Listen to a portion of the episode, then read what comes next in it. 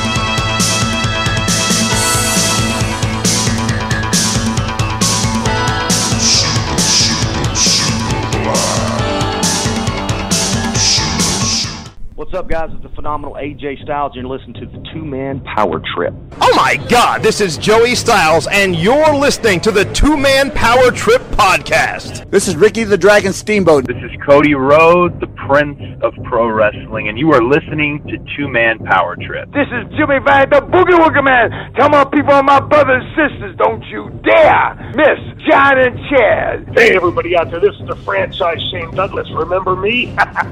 Well, guys, it's great to be on the show again. I appreciate you asking me back. So you said you were going to pinch yourself. I didn't know it was that kind of show. Now, I mean, if you guys are in the privacy of your own home, if you want to do these things, Good. How you doing, Chad? Hey, Johnny. Cool, man. What's going on? We ready to go or what? Uh, Ken. Uh, Hey, man, what's up, guys? This is Homicide. Oh, that's my homie, Homicide with a big homie club. Yeah, that would be it. hey, this is David Penzer, and this is the Two Man Power Trip of Wrestling. Well, thank you, thank you. Hear me, fear me. I don't do many wrestling shows anymore, probably because I'm a bit ignorant. You guys probably know 10 times more than I do. Look, Mean Gene, I can't be beat me. I'm the greatest of all time. And I would say that. And every kid out, they knew they could kick the shit out of me. Great talking to you guys. It's been your pleasure. They've worked in and around the wrestling business. They've studied thousands of hours of wrestling. And now they bring to you the greatest legends, Hall of Famers, creative minds, and both current and future stars of pro wrestling. They are Primetime Pod and Chad, the two man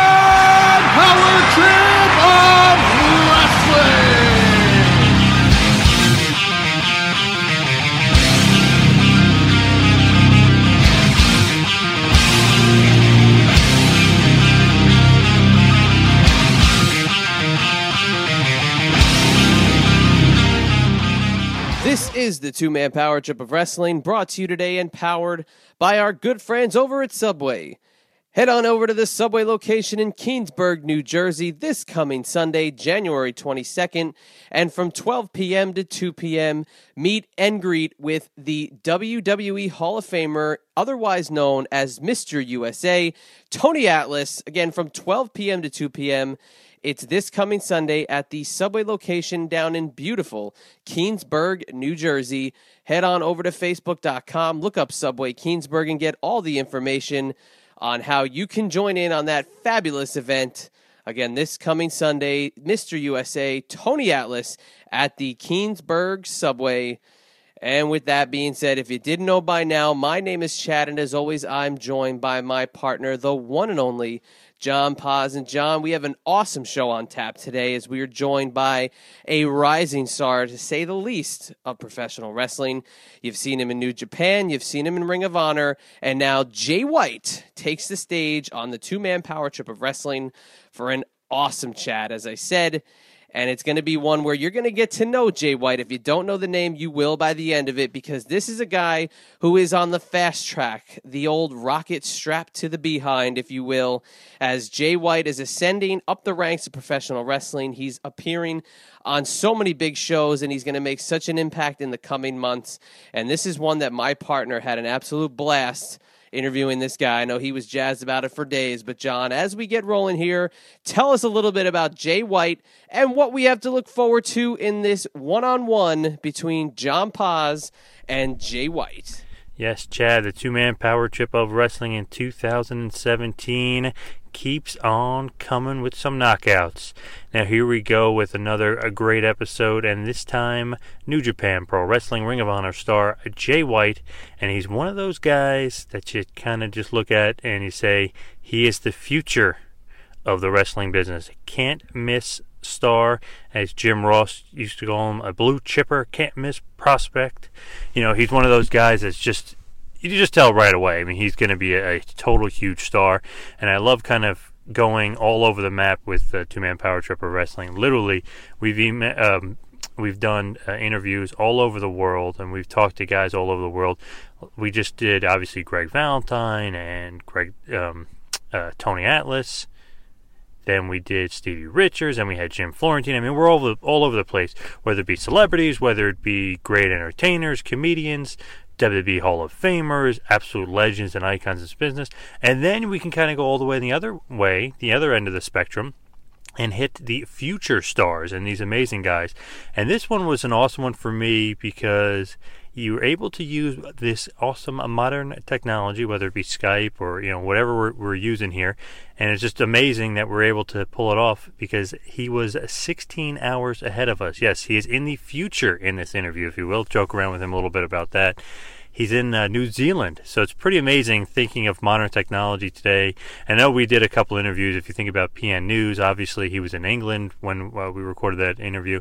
So there is a bunch of interviews that we've been able to do where uh, Don Muraco also was in Hawaii. So I mean, there's some interviews you're able to do where the time zones are completely, you know, way out of whack and we're we're in two different parts of the world, but man, New Zealand is literally the other side of the world. I mean, geez, Louise, 16 hours ahead, like I said, but whew, that flight over there is about I think 22 hour flight, something like that. So just awesome to be able to catch up with uh, Jay White and do this interview, and it to be you know in the two different uh, time zones, really two different worlds. I just love thinking about his future, though. I mean, it's so bright. Obviously, he's on sabbatical from New Japan Pro Wrestling. He's in Ring of Honor right now. But the great thing about that is he was a young lion in New Japan coming up. He had all those great matches with David Finlay, who is obviously Fit Finlay's son. Coming up, coming up, coming up. He's a young lion. And then when they really see something in you, they usually send you on a sabbatical to the United States or wherever. Obviously, the most famous one that you can really think of is uh, late 80s, early 90s when they sent Great Muta to WCW slash NWA on that sabbatical. So, really cool to see Jay White here in the States and dominating in Ring of Honor, getting quite a push. He had a draw against Jay Briscoe, 30 minute draw, time limit draw.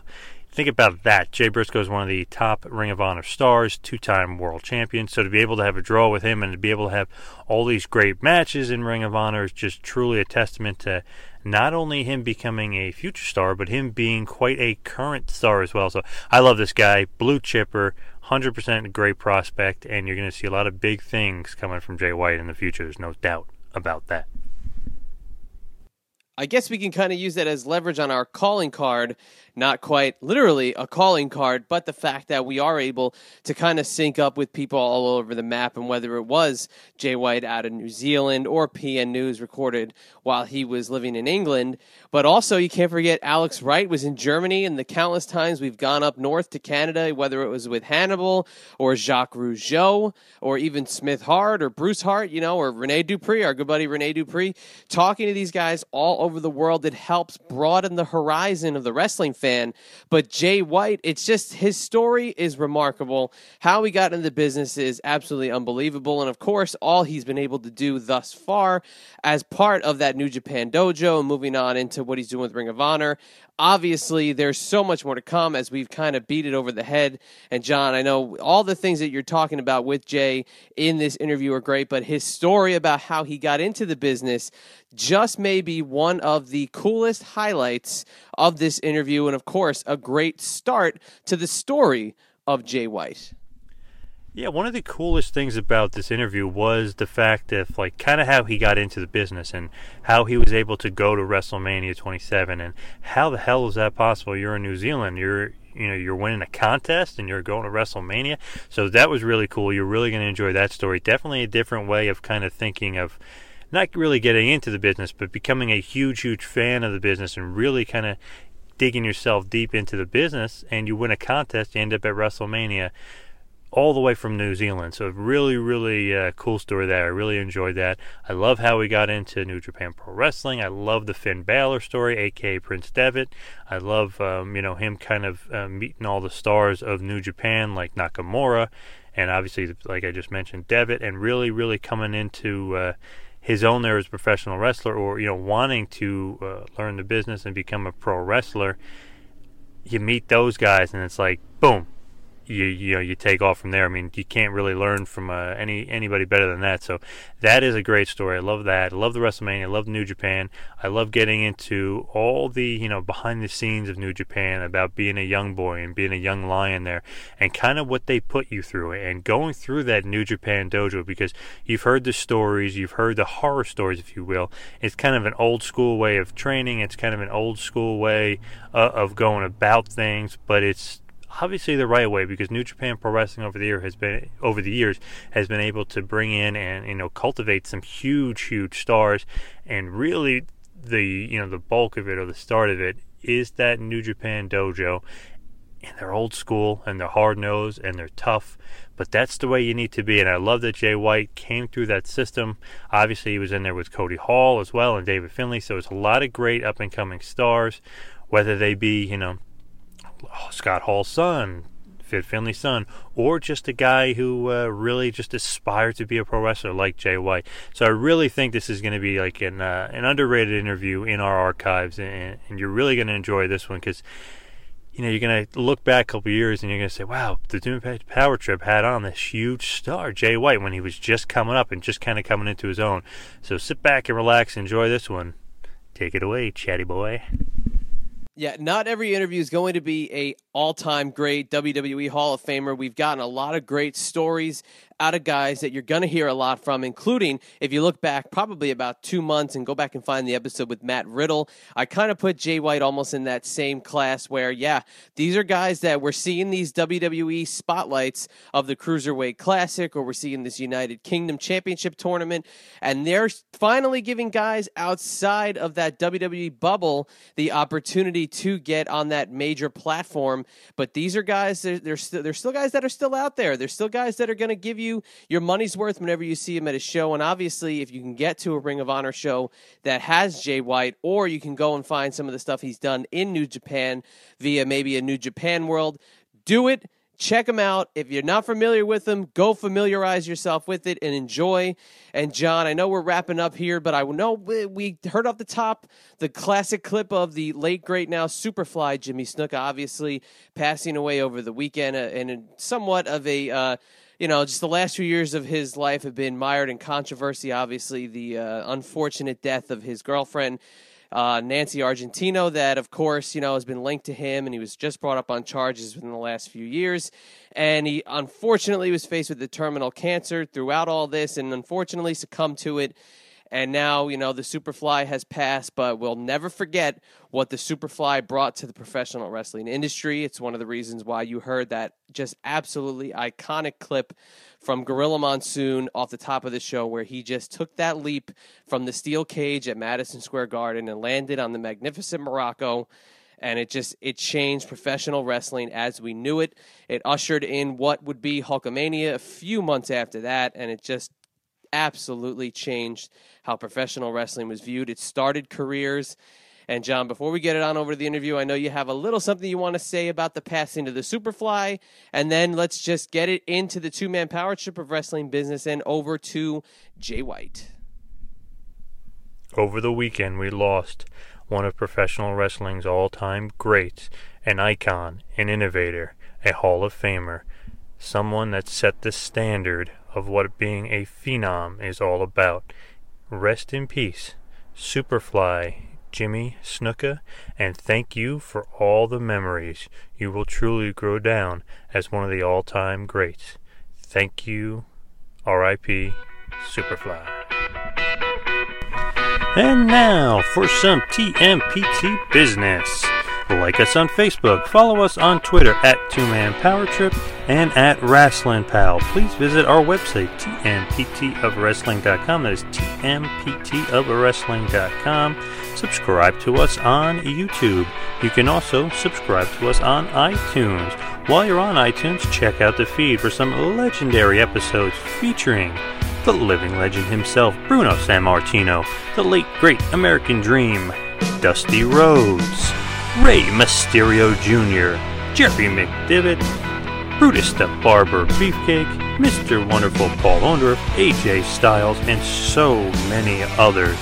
Also, while you're surfing the web, check out WrestlingInc.com. Yes, that is WrestlingInc.com. They are the number one wrestling news source out there, so please check them out. Also, while on the internet, go to ProWrestlingTees.com. Yes, ProWrestlingTees.com is your superstore if you are a super fan. And you can please check out our page while you're there. You can check out Tito Santana, Paul Orndorff, Koko B. Ware, Magnum TA, Buff Bagwell, and so, so many others. Follow along with the two man power trip of wrestling in 2017 as we hit the road and we come to a town near you. April 22nd, we hit Philadelphia, Pennsylvania at the Icons Collectors Fest. Then, May 19th and May 20th, we hit the Mid Atlantic Wrestling Expo in Richmond, Virginia. Then, follow us to New Jersey as we hit Legends of the Ring in Monroe. So please follow along with the two man power trip of wrestling in 2017 because you never know where we may land. And now, without any further ado, one of wrestling's future stars. He is currently a New Japan Pro Wrestling and Ring of Honor superstar. He is none other than Jay White. Please enjoy.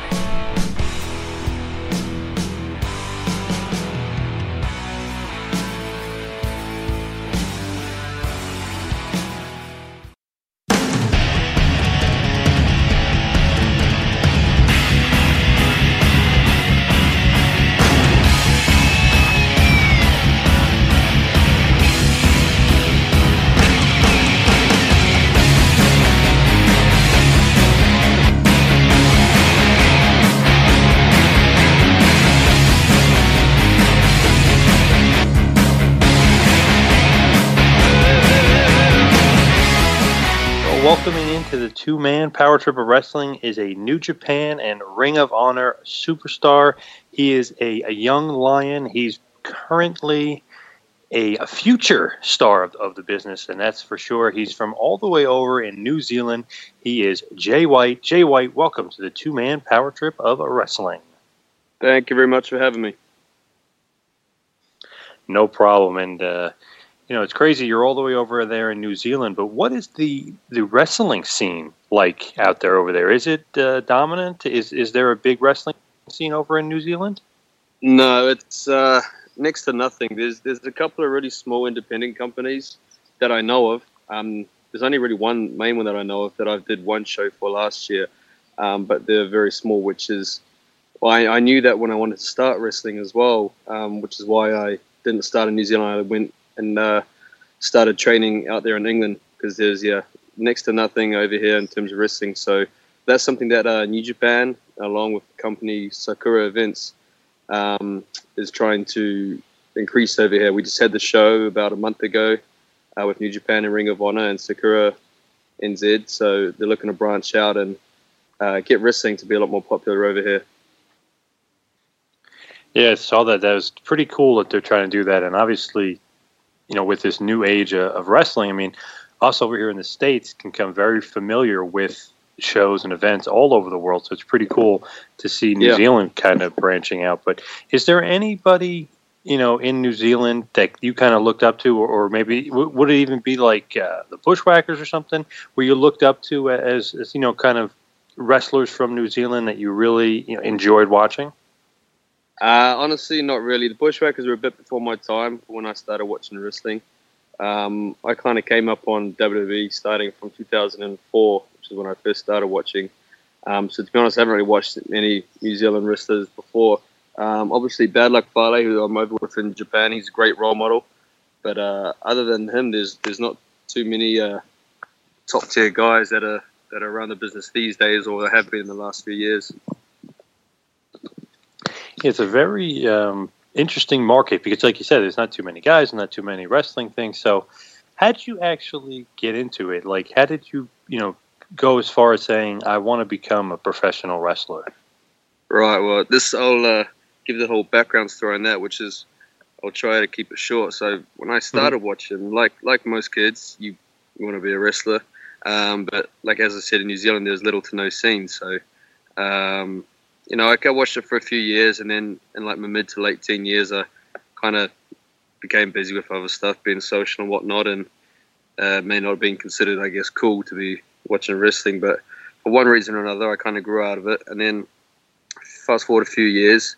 Uh, oh, actually, also along with the whole idea that you know it's not really realistic. There's no, it wasn't easy to find a training school over here, and you know I was a small kid, so um, it's not like it was it would be realistic for me to become a wrestler. But anyway, fast forward a few years. Uh, 18, I finished school.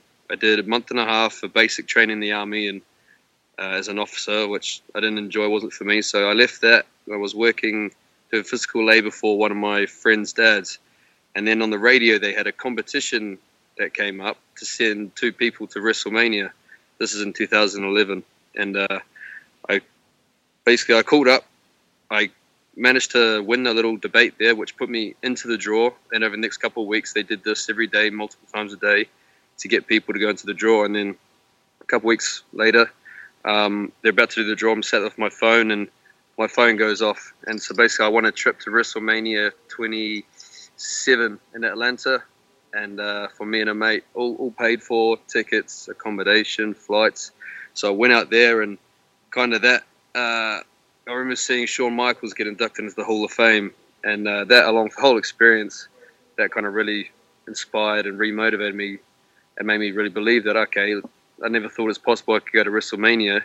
Um, you know, if I not only did I go to WrestleMania, I won a, a trip on the radio. Like, I almost took it as a sign, um, and then from there, I kind of believed that I could do it. And in the uh, rest of 2011, I did my PT course because I knew I'd have to work as well elsewhere. And I was looking into training schools in the states. Like I looked into OVW, and it didn't seem like it was going to be too easy to to move to America or anything. I didn't really know what I was going to be able to do. Um, and luckily, um, due to my granddad, I'm able to live and travel in Europe or live and work in Europe and England. So in uh, start 2012, I went over to a little island between Fr- uh, France and England where my one of my friends had moved back to. Had 10 months there with them, uh, enjoy myself, and then start 2013 thought it was time to move over and find a training school. So I just searched a training school, happened to find one in Portsmouth, um, and so I just kind of took a big chance, went over there with nothing, didn't know anyone, didn't have anywhere to live, no job, and found a training school and started from scratch there. And then two years later, I got a chance for New Japan pretty amazing story, and it's pretty crazy to say, you know, like, you know, won a contest to go to WrestleMania, which you know some people would take, you know, some people would take it some way, some people would take it another way. You obviously took it a completely different way. I was like, man, you know, I won this contest. Maybe this is, uh, you know, a time to, you know, it's a time to get into this thing. It's like a almost Yeah. like a little omen. Yeah, exactly. Like I like when I was a kid, you know, you you want to you have a dream and everything, and there was nothing. I didn't have any bigger dream than wanting to be a wrestler. And uh, I don't know. It's, it's weird. Like looking back, I feel like I almost even back then I felt like I believed that I was almost meant to do it, and then obviously uh, stopped watching for a bit. And then when that happened with that trip and everything, it kind of just re-triggered that in my brain and really made me believe that yeah, this is like I'm taking this as a sign that this is what I'm meant to do, and you know, it's working out for me so far. So I guess that belief was right to an extent. Definitely, and and you know when you started training in- the UK, now the UK has become a huge hotbed for wrestling. But who did you train with over there in England? I trained under a guy called the UK Kid, real name Tom Jones, and the company VPW. Um, he was actually trained by Shawn Michaels and Dory Funk uh, when he started out as well. So uh, trained with him. He's one of my good mates as well, and uh, trained there for. I think I started. I didn't train for a month. I managed. To, I was fortunate. I picked it up quite quick, and uh, well, the ba- all the basics that I needed just to do a, a really simple match anyway.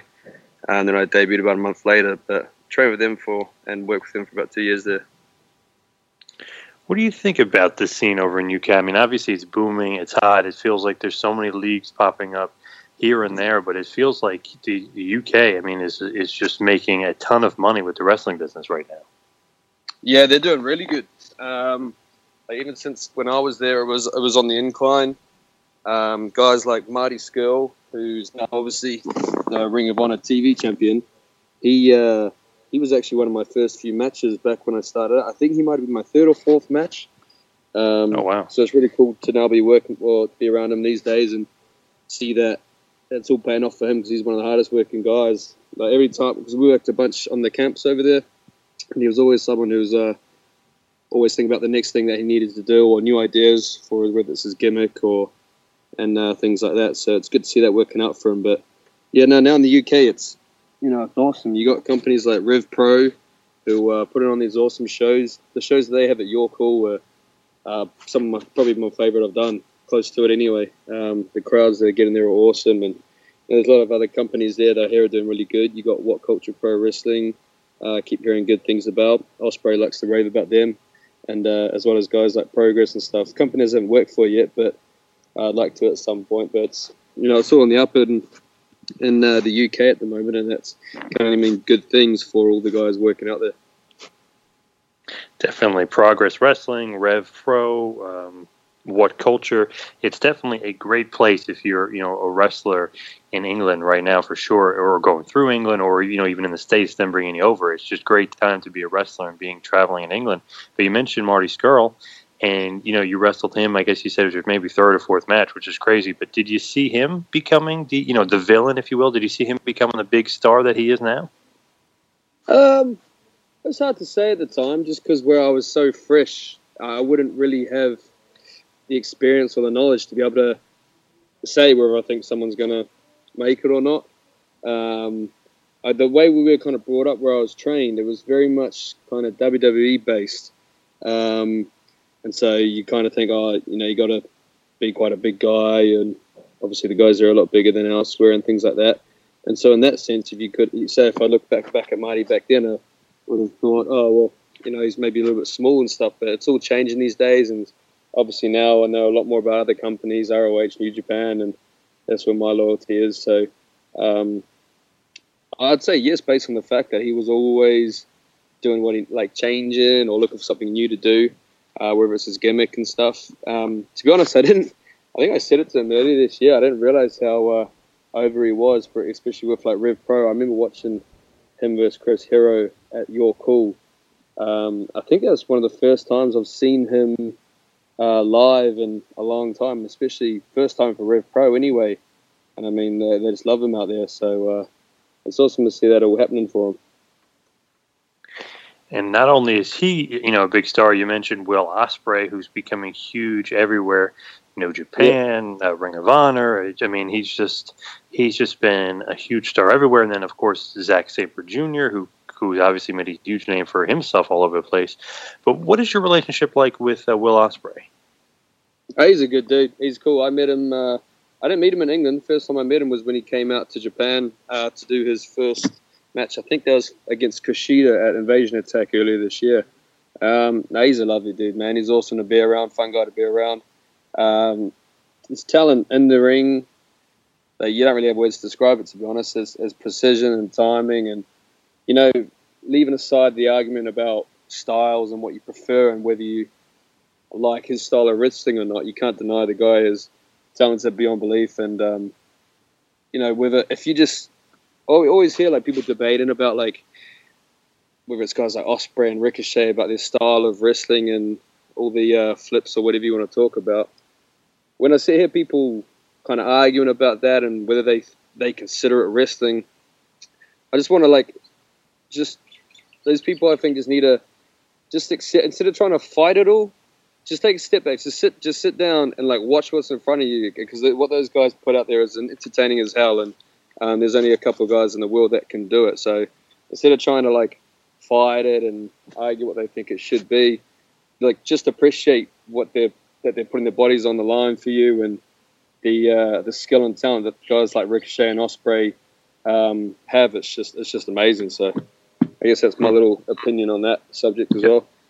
Yep, I, I, you know, I like that opinion, and I like to hear you know, say that. But it's funny; it's almost comes with the territory a little bit because you know years ago, you know, in the '90s when Rey Mysterio and Juventud were coming in, and all these other guys, you know, doing the cruiserweight style, that was kind of met with some negativity.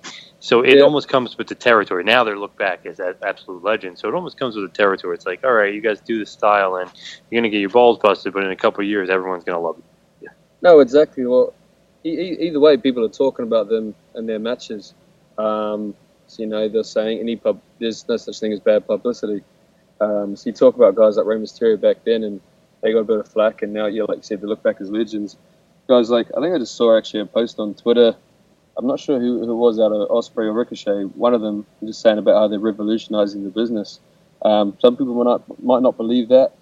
I think they're definitely, they are to an extent in, in the sense that they're bringing this this new this style that they bring. There's a lot more guys doing it these days. Um, maybe not not to the same level as them, uh, but there's guys like who are you know that athletic style of wrestling. Um, I don't know if I want to use the, use the word acrobatic at all, but uh, these agile, quick guys. You guys got like Lio Rush. He's awesome. I'm a big fan of him. Worked with him over at ROH. Um, these guys are so quick and athletic. It's there's more and more people coming up like that. So for them to say they're revolutionising the business, to an extent, you know that what they're saying does have a, a fair bit of weight to it.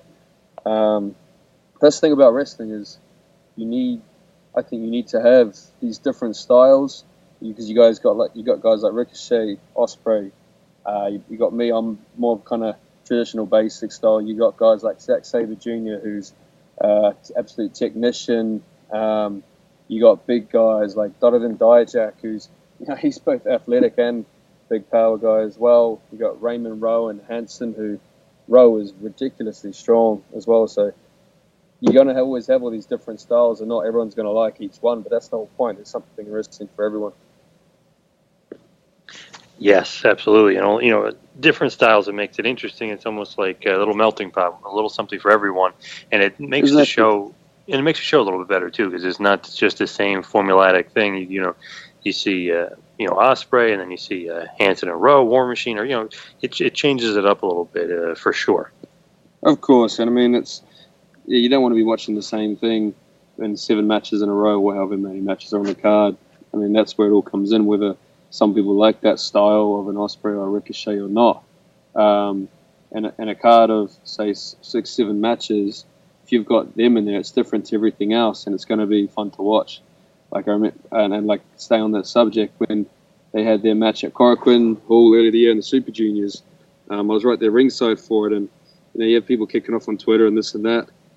Korakuen was going absolutely nuts. There's Japanese fans who uh, hadn't seen these guys have a singles match together before. They were absolutely losing their minds, and it was just it was just a fun thing to watch. And that's why I think that's how I think people need to take wrestling instead of trying to argue and fight it because they certain fans think they just have their own opinion, and uh, which is fine by all means to have an opinion, but instead of trying to shoot down these guys and you know this is how it should be like just just just accept what you're watching and just enjoy it because it, it really is amazing what guys like that can put on Very true, and that was a highly, highly talked about match. It was almost like a lightning rod for a lot of people to uh, either rip that match or totally applaud it. And obviously, if uh, anyone follows uh, Dave Meltzer, Meltzer almost gave it five stars, saying you know it was revolutionary, it was great, it was different.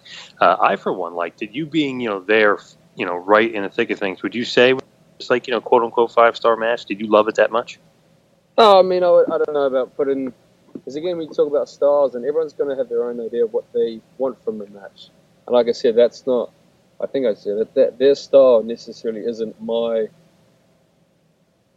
I guess you'd say my favorite style or favorite type of match. By no means shooting it down at all. That's just my personal preference. Um, so I mean, I can't. I wouldn't put. I can't put styles on any match because it's always going to be it depends on that person's opinion, I guess. But it, it was an amazing match to watch. So, you know, for I can see why someone would give it five stars because the their uh, precision, their timing, there was not one mistake made in that match, and the like the, the stuff that was being done for them to hit it so flawlessly. You know, they're going to be tired as well. Um, like for that alone, I can see why someone would definitely give it five stars. Now, speaking of you know style and stuff, how would you describe your style? I know you do a little bit of high flying. You you know you have your submissions, you got your strikes and stuff. But how would you describe your style? Yeah, it's something I'm really not too sure about myself, to be honest. Um, Hmm. like you said, there, kind of a bit of all round. Uh, uh, like when you say high flying, it's kind of you know it's nothing, nothing, nothing too crazy, but I can do a little bit of that, and I do really like submission based stuff as well. Um, I was in the dojo, and uh, Alex Shelley really taught me a lot of stuff um, submission wise, and you know chain wrestling, but. Um, yeah, I really, wouldn't know how to describe. it. It's kind of a bit of everything.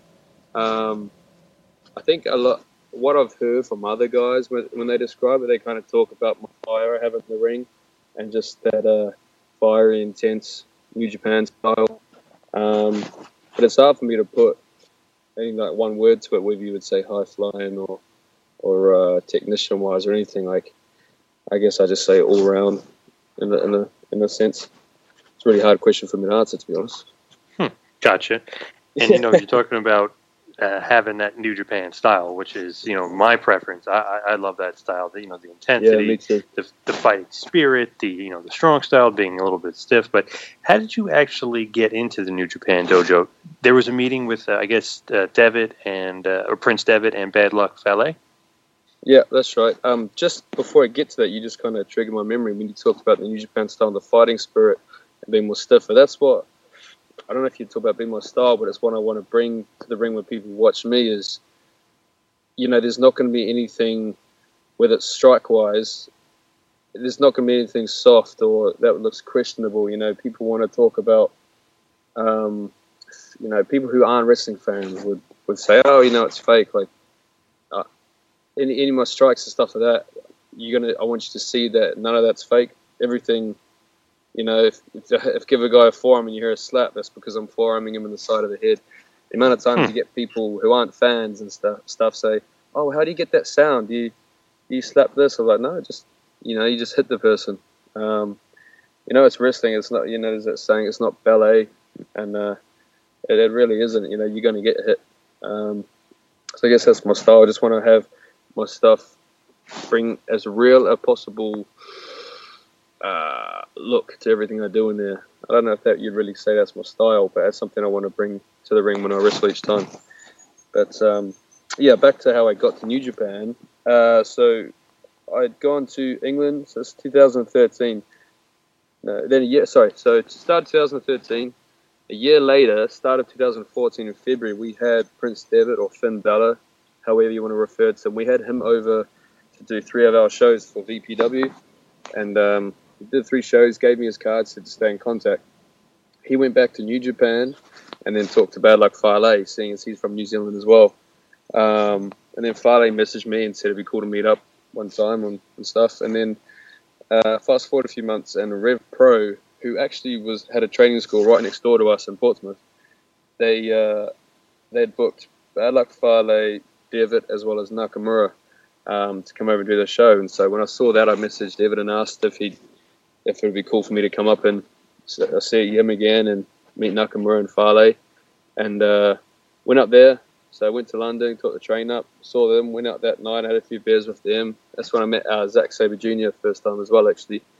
And then basically from there, I stayed in contact with Fale through uh, Facebook Messenger. And then he basically did the work behind the scenes at New Japan. I just had to send the right stuff over.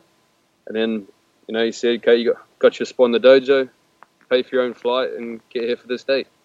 And uh, so that was that. And I had no idea what to expect. I didn't know if I was going to have a match, if I was just training. Like I, I had no idea what to expect. Didn't know if I was getting paid or how long I was going to be there for. Um, so once I got to Japan, just kind of had to learn everything as I went. It's pretty amazing to be in the New Japan dojo and you know how that all worked out. You know, meeting uh, Devitt, meeting Fale, you know, getting a chance to meet Nakamura. That's awesome. But what is the training like? You know, once you get there in, that dojo. Yeah, it's it's intense, man. So I got there a day before. Uh, so me and Cody Hall were starting at the same time. Um, I had to pay for my I had to pay for my own flight, and so I I came in. I got the cheapest one, so I landed a day earlier. Whereas I think he got his paid for, and then got so he landed like a day after. So the first day I was there, I had to train uh, with the Japanese guys, um, just being the only gaijin or foreigner as well. So it was a bit intimidating, but uh, didn't know what to expect. But um, young boy trainings, on average, about three hours from 10 o'clock in the morning. Um, it's going to be boiling hot, whether it's winter or summer, because in winter, they put a gas heater on in there, all the windows are shut. It takes about 10 minutes and you'll sweat, and it's heated up and you're sweating in there. And in summer, uh, don't have the gas heater on, thank God, but it's like it's like a conservatory, or I don't know if the roof's kind of made it. it's kind of made out of like corrugated iron almost, or something just a, a little bit better than that. But it's just it's just like a hot box in there. So uh, it's it's pretty intense, you know, thousand squats or 500 if you're lucky to start off, and then a bunch of cardio, a whole ton of press ups, uh, sit ups, everything, and then that's just without the actual wrestling training between bumping and going over all the basics and stuff, which um, which was fortunate to have, have wrestled for two years, and I kind of had the basics relatively down, so it made that a bit easier compared to Japanese young boys who are starting out from scratch there. Um, I can imagine it'd be pretty daunting to be having to learn the basics of wrestling un- under when you've got so much pressure on you and you're doing all this training beforehand as well. So I was fortunate in that sense. Um, and then if uh, if a body was filling up to it, I would then do weight training either in the evening as well on, on top of all of their training in the mornings. And it must be, you know, a little bit of a culture shock too, because you're there basically, you know, with a bunch of Japanese young boys as well, and obviously most of the trainers are Japanese. I mean, you know, you got Cody Hall there and stuff. But what was Yeah. it like for you? Was it a huge culture shock? Yeah, massively. Like, uh, like I said, I didn't know what to expect going in. Um, just obviously things like the food and stuff, and then the, the language was a big one at the start. I mean, a couple of the guys can speak a bit of broken um, English, and, but like the first night I got to the the dojo, uh, Fale came in with me luckily, and um, he just because he picked me up from the airport with with uh, a Marty or something, our referee, and uh, they picked me up so he could just speak to. At the dojo at that time, there was Tanaka Komatsu, uh, who are ROH now, and another guy who's not who's not there anymore. But he uh, he hasn't hasn't died. He just left the dojo. I made that sound like he died. and uh, he uh, so there's three of them there, and none of them really spoke any English. So luckily, Fale could kind of tell them what they just what needed to be done with me. And unfortunately, he told them to shave my head as well. So I had to start from scratch there. But anyway, um, yeah, Tanaka and Komatsu and the other guy they didn't speak any English, so try to just ask where, hey, where can I have a towel for the shower or just anything, and um, they just you just all look at each other blankly and have no idea what to do. Um, it was quite the you know the culture shock with like the language. Uh, that was quite hard in training as well because everyone's yelling and just smashing stuff away, and you try stuff and you can hit, they're trying to say something to you, and I've got no idea what what they're trying to tell me, and uh, on top of the pressure of having to train hard as well. Um, it's kind of a Juice and Finlay like to joke about it. I, I speak more Japanese than them, but when the Japanese guys speak English to us, I'm really bad at understanding it, and like, but they're they'll they'll get it really easy, and they don't get why I can't understand when they speak English to us. But um, yeah, culture shock, and then obviously being on tour as well, uh, just shops and food and stuff, and things like uh, like um, it's the same in America, I guess. Any Western country, it's you know, it's you kind of laid back. If if you were to thank somebody for something, like if they just give you something, you say, "Oh, thank you." Like one one thank you means the same as I guess five. It's just kind of the same. Whereas there, though, especially as a young boy, Tanaka's the best example of it. He'll stand there like just bowing up and down non-stop, saying just thank you over and over and over again to someone if they've, they've done something or things like that. Um, it's a little bit more uptight as a young boy as well. He's very on edge. Feels like it's like the ultimate show of respect too. Like even when you're a young boy, you just keep showing everyone respect. You don't want to kind of Yeah. do anything wrong or do anything you know uh, that would be deemed uh, as disrespectful, right? Of course, yeah, exactly. So, like, I tried to make sure that I'd um, do just basically be the same way as Komatsu and Tanaka. Uh, that's what I got told to do from Fale. Like I said, he was my kind of mentor, and just make sure he I was always on the right track. If it seemed like I was maybe getting too relaxed or just just anything at all, he would always just kind of um, have a word to me and just make sure that I keep on top of stuff and yeah, like so you don't disrespect anyone. Um, a lot of the guys though, they because being a foreigner over there, they like the older boys, they can uh, they relax with you a little bit more. Or they just, I think they just don't. They're just not as hard on you as they are on the Japanese guys. Um, so it can be easy to kind of, you know, relax and almost be friendly with them. Then you got to remember at the same time, like, hey, no, I'm here to be a be a young boy and stuff. So just make sure I don't uh, don't try like uh, don't take it for granted, basically. And that's what obviously what Fale would sometimes say to me, you know, where you know even if the guys are like friendly with you, remember it's you know you're here for work and you're still a young boy and stuff. So yeah, you just but I mean all the guys are really cool. So as long as you uh you know you're not you don't mess it up too bad, then um, you'd be alright in terms of not disrespecting anyone. And with the New Japan Dojo, it feels like it's very old school. And do they use like a lot of old school method, methods? Or I mean, are they like hard nosed with you guys most of the time? Um, do you mean kind of training or just in the whole in the whole sense? When you say hard nosed, do you mean like uh, yeah, with the training? Yeah, sorry, but when you mean hard hard nosed, what do you mean by that? In terms of they're just like very uh, um, what's the word for it? Like uh, like not very warm to you, I guess. Yes, exactly. Yep. Okay, yeah. So yeah, not just with training. That was kind of in the whole sense. Um, I got told that that when I get there, pretty much I would be ignored, and um, you know, people, you know, in a sense, they'd just kind of be a dick to me for like at least like the first month or so. Um, it was like a weaning process, and uh, I remember most of the guys. To be honest, I, I didn't really have that too much from anyone. Um, I think there was like a couple guys who, you know, when you'd, you'd say hello to, or, and they'd just ignore you, but it was nothing, nothing ever too bad. Um, again, just so long as you were respectful and didn't try to just just take advantage of the fact that you're a maybe foreigner or be too relaxed, and you know the guys will be okay to you. But like after about a month and stuff, and they kind of people, well, once they see what you're like as a person and what you're, if you, as long as you train hard, then they'll uh, they'll ease it. They'll go, okay, this guy's okay, and so they'll um, be, a bit more, be a bit more comfortable and warmer to you. Now, it a lot of you know paying your dues? They kind of make you, like you said, they kind of made you do stuff from the ground up. Is that really what they're going for? Like they they want you to really really pay your dues over there? Yeah, definitely. And I'm a firm, very strong believer of that as well. I support that because there's too many people. Um, it happened over there as well. When they have people have it. Oh, one second. So I dropped my phone. When uh, when people have it too easy, they you know they take it all for granted and then they don't act how they should. Um, and so that that method of having to pay your dues over there that prevents that. You know, all the guys that get sent away on excursion um, or go to do other shows and stuff. You know, no one ever complains about them. Guys like Tanaka Komatsu, Hiromu Takahashi, uh, Watanabe, or Evil, however you want to refer to him. Guys like that who have worked over in ROH or CMLL or over in England, no one you know, no one ever has a problem with them because they, they know how they should act because they've been brought up the right way.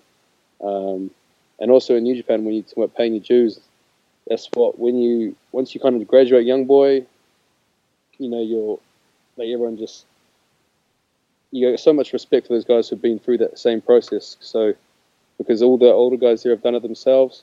Um, so if you make it through that and pay your dues like they should, they respect you a whole lot more as well. Um, and I think it's also that might be why I think New Japan's so restricted all over the world is because of people know what it's like, like they've heard about what it's like to be brought up as a Japanese young boy and you know getting slapped around sometimes and things like that. And um, so if you make it through that you know you're obviously uh, worthy of respect that you get. That is absolutely correct. I mean if anybody goes through there like you did you always get extra respect, especially from like smart yeah. fans. They almost give you a, an extra load of respect. It's like, wow, you made it through that dojo. You know, there it's like almost like a military camp, uh, so to speak. Yeah, that is a good way to describe it. Yeah, and you talk about the respect from the fans. Um, I think you're completely right. I feel like I kind of had that reaction when I did the first Rev Pro show for York Hall earlier this year. It was in August. Um, I didn't expect them to to know me, or I didn't expect them to to uh, cheer me or anything. I just kind of expected you know, relatively kind of quiet. But as I came out, I think the whole crowd was just just clapping. I think a lot of them, to be honest, stood up, and you know, you could you could say that that could be down to the fact that I have, whether they know me or not, they know that I've come up through New Japan, Um, so they do have a respect for that company and any of their guys. It's definitely different. It's it's it's really cool. It's almost like a badge of honor. It's like I came through the New Japan dojo. Oh yeah, exactly. Yeah, definitely. I, I think that's completely right. And then you know you make your way through the dojo, and then you come up and you make your debut, so to speak, against Alex Shelley. What was it like to come up and, make your debut for New Japan Pro Wrestling? I mean, I was I was nervous regardless. Like, I, I was originally meant to be facing Tanaka in a uh, singles match, so the other young boy. Um, and when I was nervous for that anyway, then I think it was the day before, he actually came into my room and said, "Oh, there's been a, you know, not in so many words, but said there's been a problem with flights. There's a car change tomorrow now. Now I'm going to be facing Alex Shelley." I was like, "Holy!" I was like, "Jesus!" Like as if I wasn't nervous enough already. Um, you know, debut for New Japan, and now it's, it's it's a singles match, which is not common over there, um, unless obviously, which unless it's young boy versus young boy, and uh, it was going to be against Alex Shelley. So very nervous, but I was also uh, happy with how it went, and uh, very like just very.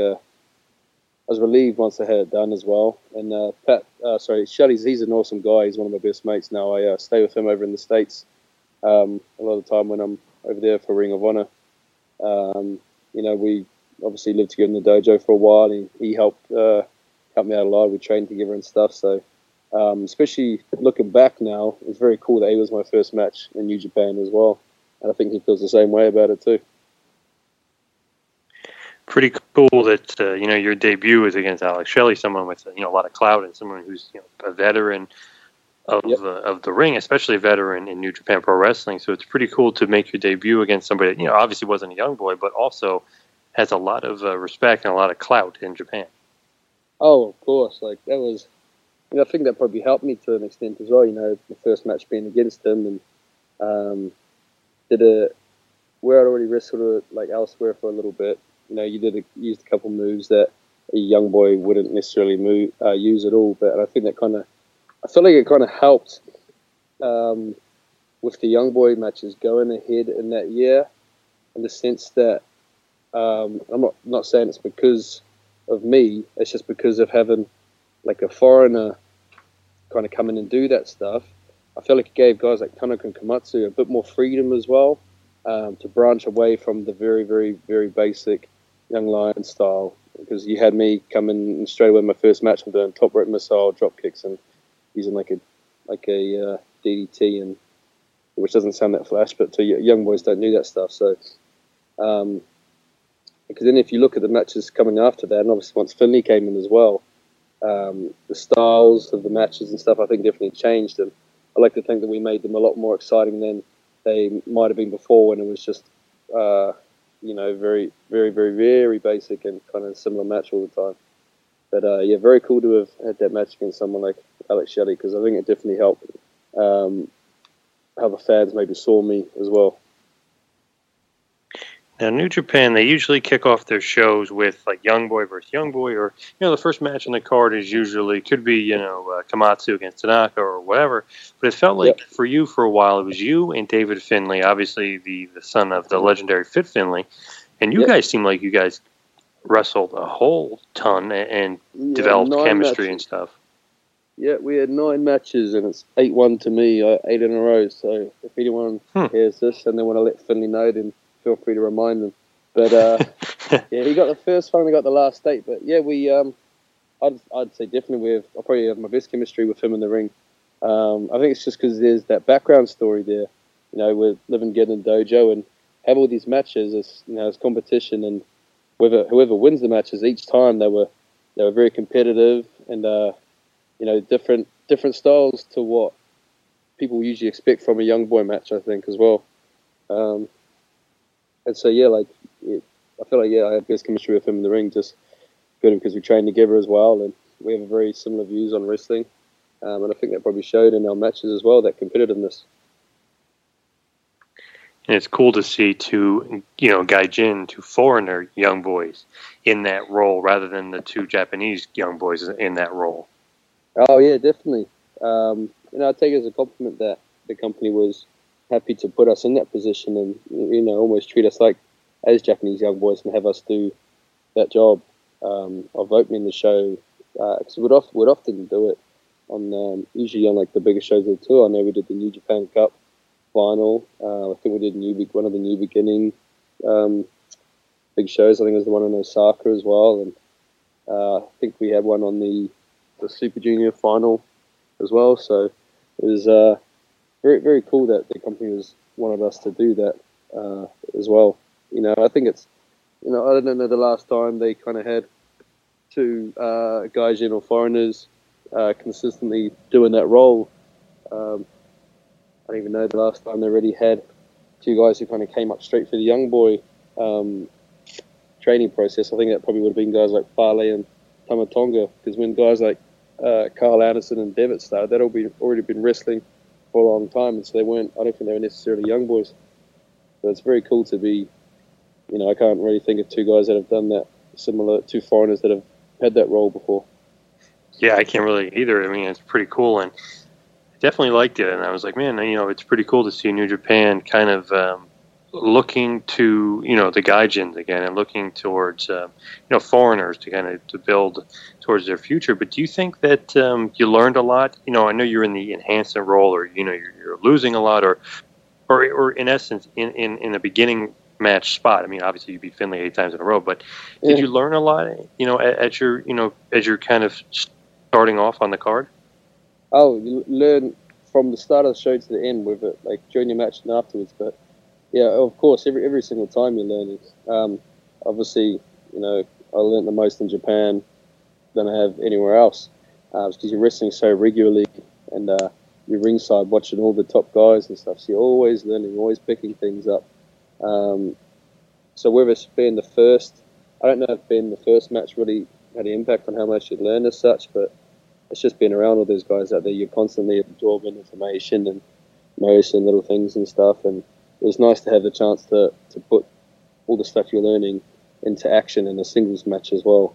Um, and it helped being with Finlay as well, just because we did have good chemistry. It was we'd be on the same page and be able to pull off a good match each time. And then it's kind of cool when you get thrown in there with an absolute legend like Jushin Thunder Liger or Tiger Yeah. Mask and stuff like that. Do you, you know, do you look upon that as like a huge honor to be wrestling those guys? Oh, of course. Uh, Yeah, like especially at the start, uh, you know, without, and then as it goes on, and you do it so many times, um, you almost take, you almost kind of forget who you're in there with. Like guys like Liger, you kind of become quite relaxed and um, just feel like you're in there with him again. But then, like, I remember there was like one cool memory I have is uh, it was about to go out. It was going to be me and Liger versus Taguchi and Tiger Mask. I've been there for a few months at this point, and uh, we're out back about to walk out. Liger starts kind of like dry heaving or like clearing his throat. Sounded like he's going to be sick. I was like, "Oh, you okay?" And he's he's uh, he's like, "Oh yes, just nervous." I was like, "Oh," I was like, "What?" Well, like one, it surprised me that you know Liger was. We were like first match on on a house show, and he was like getting nervous. And I was like, Hmm. "Oh," so, so I was, I was like, "Oh, please relax." He's like, "Oh, thank you." And I felt really like pretty strange, and it was quite cool to be talking to Jushin Thunder Liger like that. It was like the roles had been reversed for a moment there. Oh yeah, yep. Um, But I mean, it was like the, any time that I was in the ring with any of the guys out there for the first time, that's when I that's when you'd have that feeling the most about like, okay, well, like, you know, it's the first time there with Liger and then with Tenzan and then Nagata and guys like Shibata, um, and then like when I what I would love is you know, talk about having all these singles matches with Finlay and learning, and then obviously when I would then get the chance to have singles matches with some of the other guys. I think one of my first ones was against Yoshihashi. Um, I last year. I think they went good, and then then I had one against Taguchi, which I remember like uh, it kind of stuck out to the fans. I remember tying, I used uh, was tying Taguchi up towards the end with um, Nagata Lock and Nagata Lock three and like uh, version of the STF and stuff like this, and it was really cool to be able to get in there with those guys for the first time and have the chance to, uh, you know, show what I got more than I can in a Young Lions match. So that'd be really fun. Um, there's still a few guys I haven't been in there with, and that I will be nervous when I eventually do get in there. Uh, but it's just something for me to look forward to in the future. Those are some great names, obviously, that you're in there with, and some huge, awesome names as far as you know, current wrestling and even in all-time wrestling. As far as you know, you said uh, with you know using the Nagata lock or being in there with Tenzan. I mean, there's some huge, huge names in the history of, of wrestling. But what about you know when you get thrown in there with like the Bullet Club or with Chaos. Is, is that kind of cool as well? Because obviously they're the two big factions or two of the three big factions in Japan. Yeah, that's always cool. Um, I haven't. I've honestly not done too much stuff with Chaos. Um, that's you know I'm looking forward to that when I get get back. Hopefully, I will have that chance. And again, the Bullet Club uh, did, did, did you know not as much as some other matches. Did still do a fair bit with them, which is pretty fun. Uh, one of the ones I was really excited about was earlier this year when I had my singles match with against Kenny Omega. Because on a personal level, he's one of my favorite guys uh, to watch as well. Um, him and O'Reilly are right up there for me. So to have a chance against uh, Kenny and at Korakuen as well, uh, that was really uh, special for me. And very, I was very nervous before that one. I'd already wrestled once that day for Noah as well, so I was a bit tired, but um, it was very, very special, very cool to be able to get there and get in there and have that match against him. And you know, I'm just looking forward to having the chance to do to face him and other guys like that uh, further down the line once I get back over there.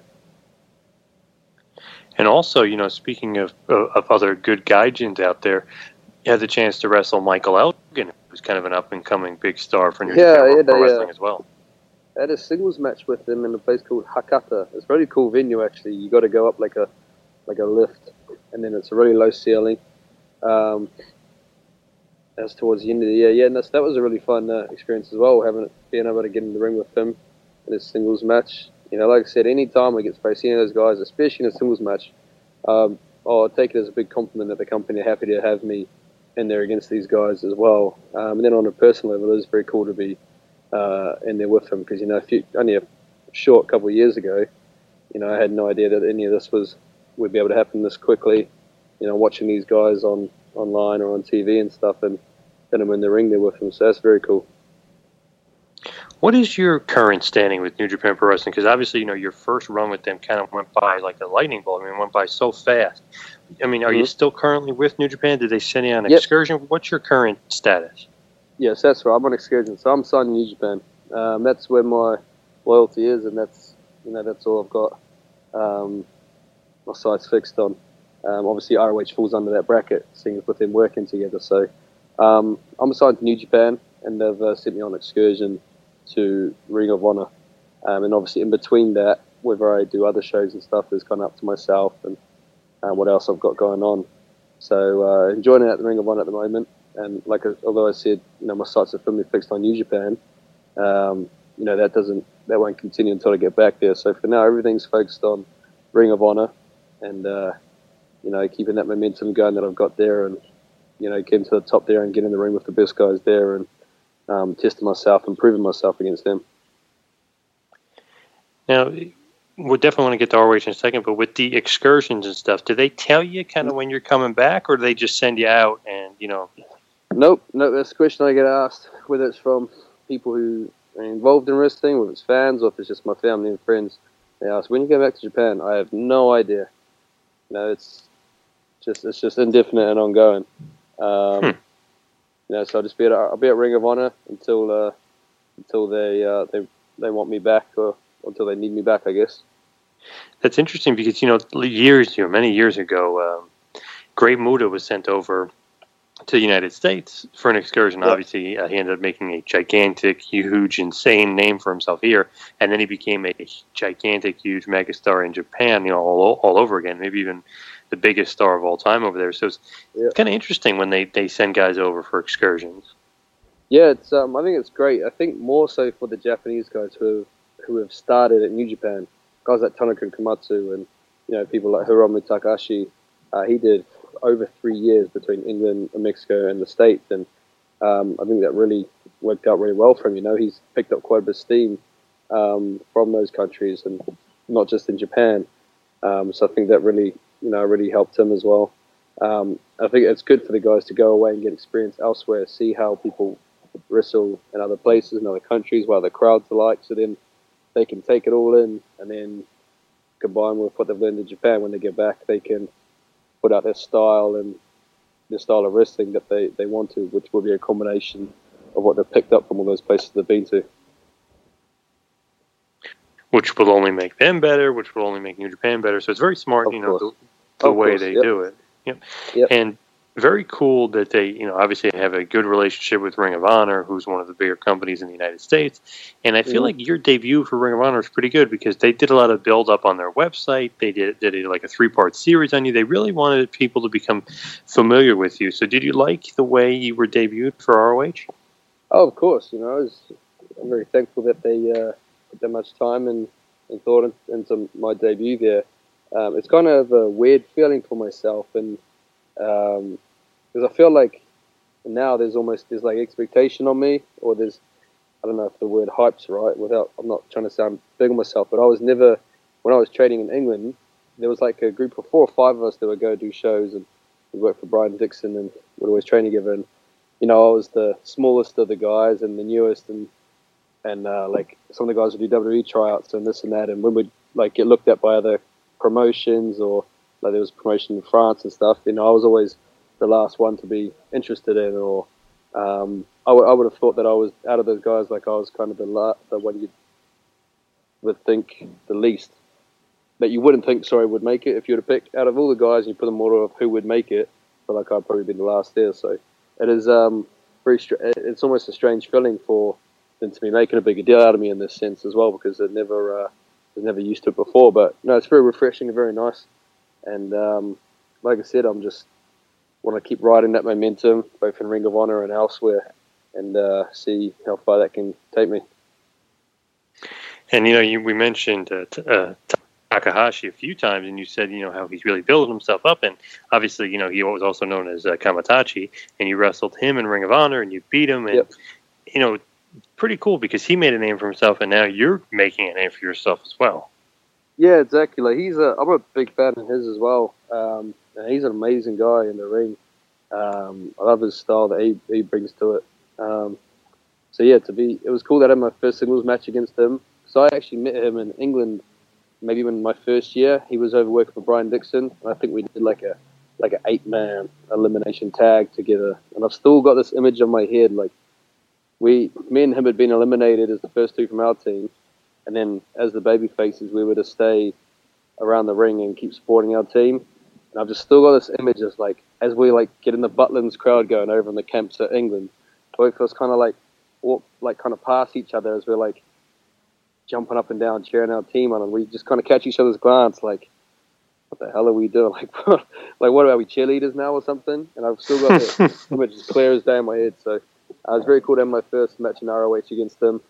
Um, and then actually in that same night, it got turned into a six man with me, uh, Sabin and Shelley versus the Addiction and Kamaitachi. So it was very cool. Also on my debut night was against him, and then also had a tag match with Alex Shelley, who was my debut in New Japan.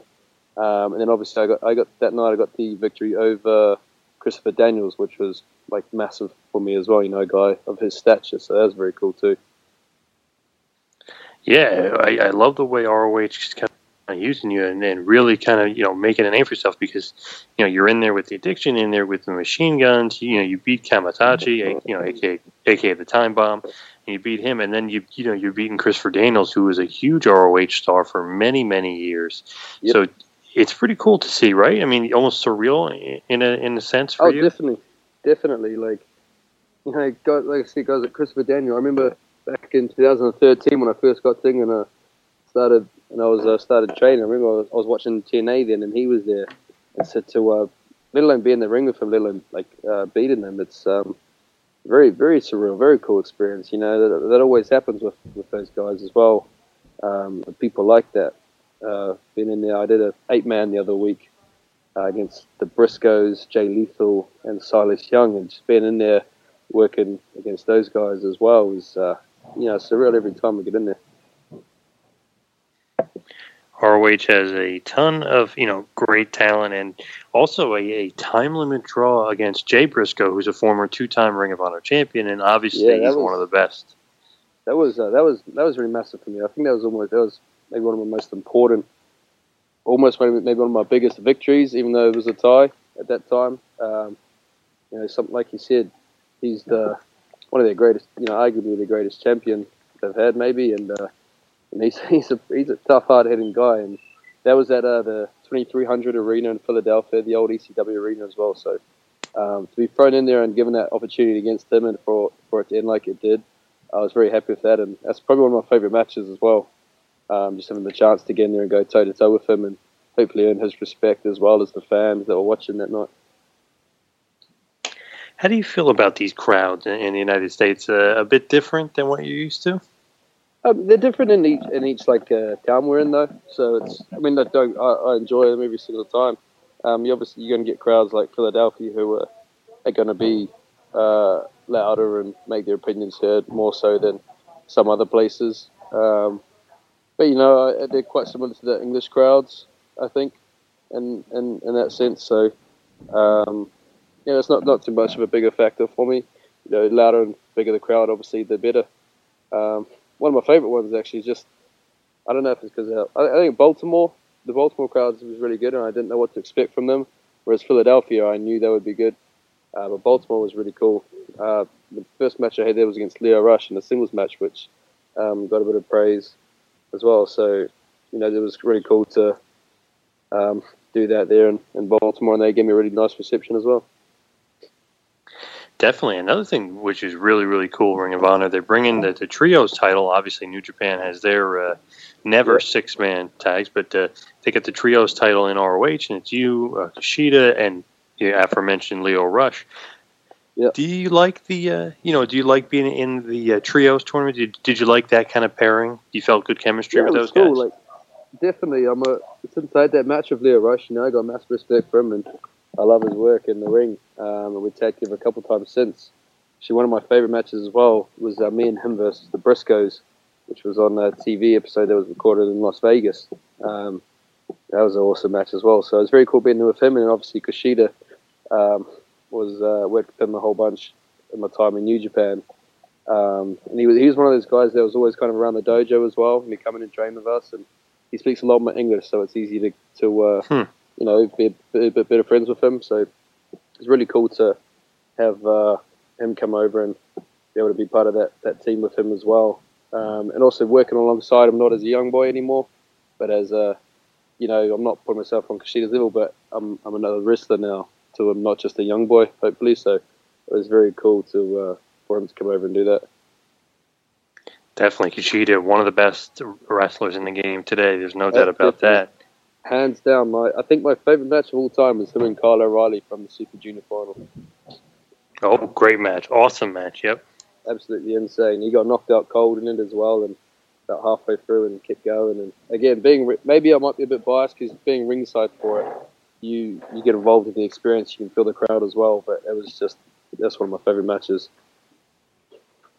I gotta say, me too. I love that match, and you know it's real cool to be teaming with Kushida. Obviously, you know in this trios tournament.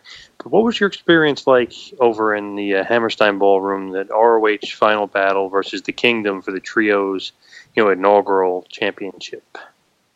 Yeah, it's stepping into that uh into that arena was was something else. Like even just walking into the front of the building, it's, it's pretty much opposite the Empire State Building. So being in New York City for that, and I remember just walking down the stage and just seeing the balconies towering up is uh, it's just like blended in with my memory of that vision from TV. I remember watching WWE when they had the ECW One Night Stand there, and uh, obviously ECW had shows there before. And my fav- I think my favorite wrestler of all time, if I had to pick one, would probably be Eddie Guerrero. So um, to be able to wrestle in the same arena that uh, he has like that is, uh, yeah, it's oh, very very cool. Um, and obviously, I think we put on the we had a pretty hectic match as well. So um, yeah, that crowd was awesome, and uh, yeah, there's there's a, there's very few venues that kind of you get that feeling from that I've had so far, and uh, the one where you're very taken back, and Hammerstein Ballroom is definitely up there. A great, great, awesome venue. And when do you think you'll be back with uh, Ring of Honor? Is, are you coming back soon to the states? Uh, yeah, uh, next one is January 14th in Atlanta. I think the actual arena might be called Center Stage. Um, so that's the that's the next one for Ring of Honor as well. And Very then good. after, uh, just I think it's exact week after that, I'm at York Hall for Rev Pro in London. Oh, okay, nice. You know, as uh, as I start to wind it down a bit here, I'm very curious with you. I mean, we, we talked about uh, so many cool topics, and I love talking about the New Japan Dojo and stuff, and I love talking about some of your favorite matches. But you know, we mentioned the Jay Briscoe match could possibly be one of your favorites. Is there any other standout matches maybe we didn't talk about that you consider some of you know some of your favorite matches? Of, of my own matches, Yes. Yep. um, I feel like I might have mentioned most of them. You know, there's there's the Jay Briscoe, Kenny Omega, the tag with Lio. Um, that one with the, my first one with Taguchi last year in uh, New Japan. Uh, I think I feel like those ones might might be it. Might be the main ones that are up there. To be honest, I think you know the the ones that I won a couple of your cool ones. Um, I won against Josh Bodom and then one against Donovan Dijak. But uh, I think I'll put them just below the other ones in terms of importance to myself. And do you have you know a favorite opponent? I know you said Finlay seemed like he was your best chemistry, but was he also your favorite opponent? Uh, yeah, he's one of them. Uh, He's definitely one of them. Um, I feel like he shouldn't count though because based on how many times we've uh, worked together. Hmm. Um, the Briscoes, Jay Briscoe. Um, who's uh, Taguchi? He's one of my favorite guys to get in there with as well. Um, Jay Briscoe, Taguchi. Uh, obviously Finlay as well.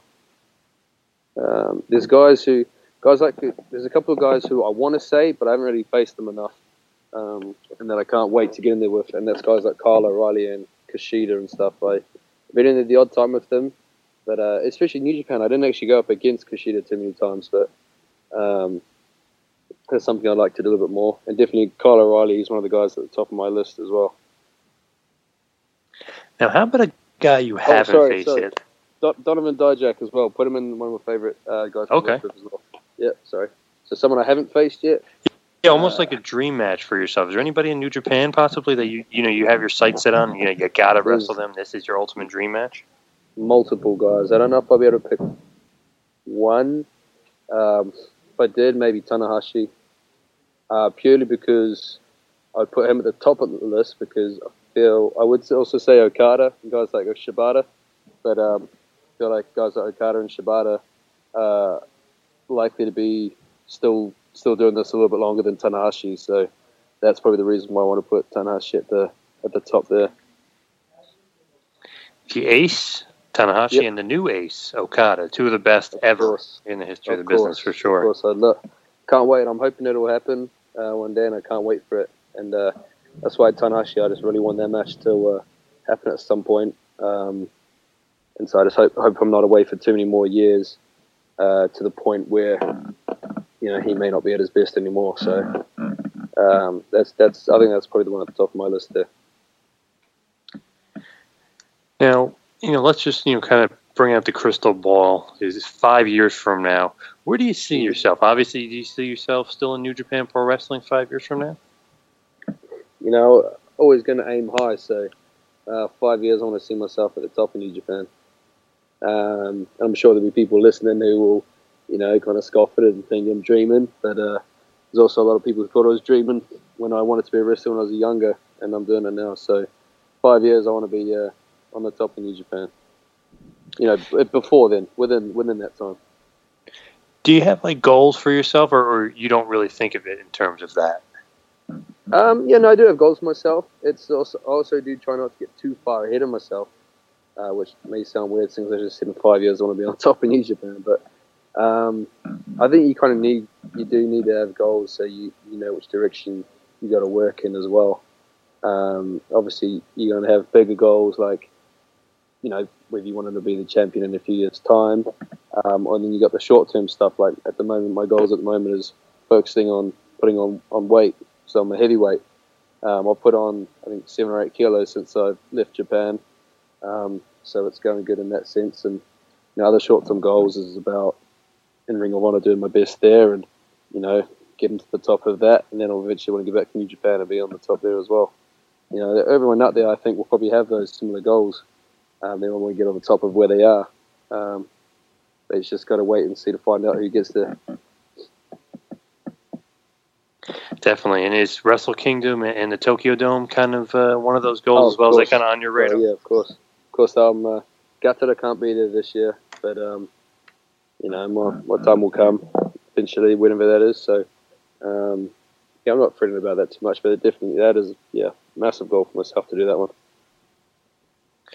This has been a, an awesome interview. I had a ton of fun. I love talking New Japan Pro Wrestling, and I like when we get to talk to like the new next breakout star. But one more question for me: Where can the fans of the Two Man Power Trip find Jay White if they want to reach out and touch him? Okay, yeah. So obviously, like I said, the shows I'm going to be at next is Ring of Honor Atlanta on the 14th of January, then York Hall in London on the 21st. And obviously, my Twitter is at JWhiteNZ or NZ, however you pronounce that letter Z. Uh, so it stands for New Zealand at JWhiteNZ. Instagram's the same, and I'm on Facebook, uh, just Jay White as well. And I've just opened my pro wrestling tee store, I think yesterday. So uh, I got my first shit up on there, which you can go and uh, grab if you're interested in that as well. Nice, very very good, and uh, thank you so much for joining me today. I know you are Uh, in the thank you for future right now. You are uh, 16 hours ahead of me in the future. Exactly. Yeah, exactly. I can let you know what to bet on. I always think that to myself, and then I realize uh, I don't think it works like that. nah, unf- unfortunately not. Yep, good point. Well, thank you so much uh, for taking out time today. Uh, great uh, talking to you, and wish you good luck in the future. And hopefully, uh, all those goals we get to see you, you know, on TV and on pay per view. Of course. Thank you very much for having me. I look forward to next time. Yep. Thank you very much. Have a good night Thank or a good day. Thanks for listening to the two man power trip of wrestling. What the world is downloading.